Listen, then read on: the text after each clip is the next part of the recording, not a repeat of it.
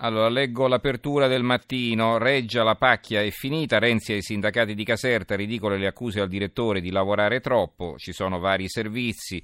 C'è un'intervista. Io, sindacalista, sto con il capo. Quel comunicato è un autogol. Poi un reportage. Gli ex custodi che abitano le stanze del re. E poi un'altra ancora. Felicori guida la rivincita dei funzionari. E questo è Filippo Daverio che scrive che firma questo articolo. C'è poi una vignetta di Marassi, tutta la gente in fila, i turisti con le macchine fotografiche, gli occhiali da soli, i cappellini, cosa fotografano? Una teca con un uomo dentro e sotto la scritta usciere. Quindi sono diventati pezzi di antiquariato anche gli uscieri. Allora, pezzi da museo. Dicevo degli altri titoli, eh, il Brasile, l'arresto temporaneo di Lula, sono andati a prelevarla alle 6 del mattino a casa sua, poi dopo tre ore di interrogatorio l'hanno rilasciato. La stampa, centropagina, la polizia in casa di Lula, tramonto di un leader, Brasile, l'ex presidente prelevato e interrogato sulle tangenti Petrobras, trema anche la Rousseff, Gilma Rousseff, la ex presidente. E Petrobras è la eh, compagnia eh, petrolifera brasiliana eh, molto ricca che avrebbe pagato tangenti enormi al presidente Lula, questa è l'accusa quantomeno. Poi abbiamo il fatto quotidiano, Lula tre ore in prigione per lo scandalo Petrobras, eh, Brasile la sinistra al potere sotto accusa, libero con Lula finisce a processo un altro eroe dei compagni. E poi il manifesto fermato l'ex presidente Lula per la Tangentopoli l'ha vagliato e poi ancora il secolo XIX, tangenti Petrobras Lula prelevato, Brasi- prelevato a casa e interrogato, scandalo in Brasile. Sempre dal secolo XIX leggo un altro titolo, Pell, nella Chiesa troppi errori sulla pedofilia, dovevo fare di più. Questa è un'intervista al cardinale George Pell, del quale abbiamo parlato l'altra sera, ricorderete, interrogato in videoconferenza dai, da una commissione governativa australiana sui fatti eh, relativi ai casi di pedofilia eh, che vedono coinvolti numerosi preti e lui, che era il cardinale della eh, diocesi coinvolta, non avrebbe fatto nulla per denunciarli, anzi li avrebbe semplicemente spostati. Lui sostiene però di non sapere nulla, insomma, di non essere stato informato delle loro malefatte. Allora, sempre dal fatto quotidiano, il boom dello 0,8% di PIL era una bufala, solo 0 più 0,6. Le chiacchiere stanno a zero, aveva detto il Presidente del Consiglio, ma alcuni economisti avevano protestato. La crescita dello scorso anno risultata goffiata da un effetto statistico. Ora lo dice anche l'Istat. L'entusiasmo infondato per gli 0, è un articolo di Peter Gomez e su questo eh, titola anche il giornale Se tre giorni festivi ribaltano l'ottimismo sul PIL e l'articolo di fondo di Marcello Zacchè perché qual è il fatto? Insomma, eh, lo scrive Zacchè Secondo il nostro caro istituto di statistica, eh, a voler essere pignoli bisogna prendere quello 0,8 e depurarlo dai giorni festivi in meno rispetto al 2014, che sono stati tre cioè l'anno scorso ci sono stati tre giorni lavorativi in più, quindi a parità di giorni il modello Istat ci ha detto che tecnicamente la crescita del PIL del 2015 si riduce allo 0,6 contro lo 0,8 dichiarato da Renzi. Va bene, comunque parla- stiamo parlando degli 0, allora, eh, altre notizie, altre notizie. Intanto l'avvenire, l'apertura dell'avvenire ed è l'unico giornale insieme all'Osservatore Romano a titolare su questa notizia che in effetti eh, avrebbe meritato maggiore attenzione, ma insomma sugli altri quotidiani è stata completamente ignorata.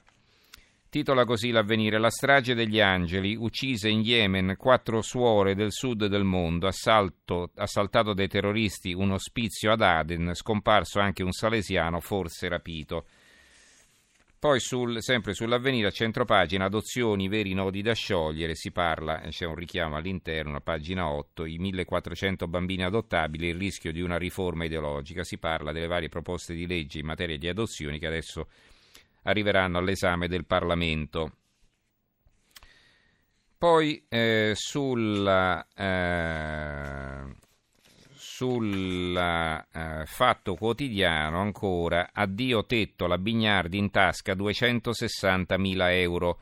Al suo omologo della prima rete 150.000 al vertice di Rai 3 Con il trucco dell'emissione di titoli di debito quotati, la TV pubblica riesce a sfondare il tetto di 240.000 euro fissato all'anno per gli stipendi dei dirigenti della pubblica amministrazione, quindi non 240 ma 260 e eh, sulla eh, Bignardi titola apre addirittura il tempo però su un altro argomento l'editto barbarico sulla RAI basta trasmissioni sgradite con l'arrivo della Bignardi rischiano Ballarò e presa diretta, traballa anche report Intoccabili, Fazio e Litizzetto. C'è poi sul tempo la notizia dell'intesa, ma poi bisogna vedere, ogni giorno qui cambiano idea, intesa Berlusconi-Salvini, ora si farà il referendum su Bertolaso. E invece un titolo, un'intervista a Virginia Raggi dei 5 Stelle sullo stadio eh, giallo-rosso, lei è tifosa della Lazio, fa notare il tempo, se vinco niente stadio a Tor di Valle, quindi niente stadio per la Roma.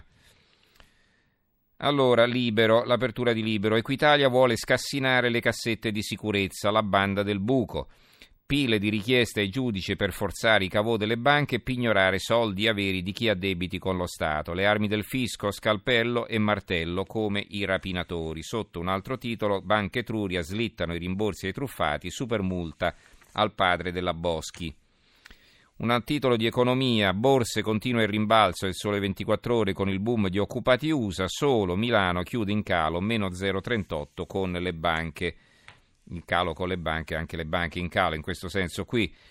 Sulla Nazione di Firenze, a centro pagina, una bella foto di un quadro, Salviamolo è il titolo.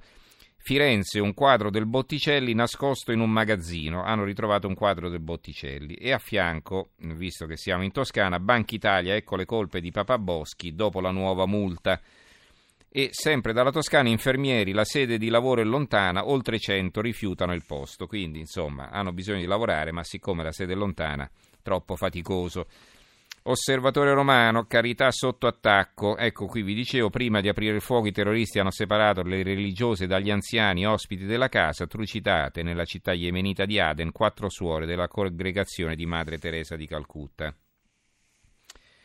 Argomento completamente diverso sull'Adige, intanto Lorenzo Dell'Ai, ex presidente della provincia di Trento del PD, eh, firma un editoriale intitolato È di sinistra dire no all'utero in affitto eh, e scrive Dell'Ai e Grillo guarda a destra, ha scritto Massimo Franco sul Corriere della Sera. La sua analisi al solito sbaglia di poco nel cogliere umori e posizionamenti della politica italiana. Tuttavia l'articolo mi ha stimolato una riflessione di taglio diverso. Perché l'opposizione all'utero in affitto e più in generale la cautela su tematiche di natura etica viene etichettato di destra e dice invece che no, eh, dovrebbe essere di sinistra dire no all'utero in affitto, eh, naturalmente in difesa della donna e contro lo sfruttamento delle donne. Sotto invece un caso eh, di, eh, così, di malcostume, così, chiamiamolo così, polizza quasi gratis per i politici, la regione paga due terzi del premio, coperta anche la vita privata. La casta non molla i privilegi, la polizza vita, cancellata dopo il clamore suscitato nell'estate 2015, torna ora sotto una nuova veste. La Presidente del Consiglio regionale Chiara Avanzo ha scritto ai consiglieri illustrando la nuova polizza che copre non solo gli infortuni subiti nell'esercizio dell'attività politica, ma anche i rischi delle attività private degli assicurati. Il premio 760 euro all'anno è pagato per due terzi dalla Regione, avete capito? La Regione Trentino Alto Adige paga la polizza assicurativa sulla vita e su altri rischi ai suoi consiglieri. I giornali di Sicilia, i due uccisi a Palermo, svolte nelle indagini, fermata una coppia, quindi non era un delitto di mafia. La libertà di Piacenza, traffico di 5.000 clandestini, l'accusa ai clan dei pakistani, chiesti 45 rinvii a giudizio. Molte notizie di cronaca nera eh, su vari quotidiani, eh, questa è curiosa, eh, Corriere di Rieti, coca tagliata con la tachipirina per guadagnare di più. Tutti i dettagli del Maxi Blitz che ha portato all'arresto di 22 persone. Sui trasporti, il piccolo, non paghiamo, la regione bacchetta all'Italia per i voli in perdita, il messaggero del Friuli, messaggero Veneto, pochi treni aerei, SOS isolamento, il Friuli Venezia Giulia paga un conto salatissimo per restare collegato, 52 milioni nel 2016. La nuova Sardegna, invece l'aeroporto di Olbia fa il pieno, Alghero rischia, la Gallura si rilancia, otto nuove rotte europee e eh, ci stiamo avvicinando alla chiusura. Eh, vorrei leggervi soltanto un ultimo titolo che riguarda una notizia che troviamo su Roma di Napoli. La pizza napoletana candidata all'UNESCO come patrimonio dell'umanità. Non ne sappiamo di più perché ci dedicano due pagine, ma all'interno, insomma, una notizia interessante culinaria, visto che è ora di fare uno spuntino, no? visto che sono le due di notte. Va bene, allora ci fermiamo, diamo la linea al giornale radio da Alberico Giostra, saluto e ringrazio chi ha collaborato alla messa in onda di questo programma, in regia Gianni Grimaldi, Stefano Capogna alla parte tecnica, Giorgio Allegretti, Carmelo Lazzaro e Giovanni Sperandeo in redazione. Ci risentiamo lunedì prossimo, grazie a tutti di averci seguito e buonanotte.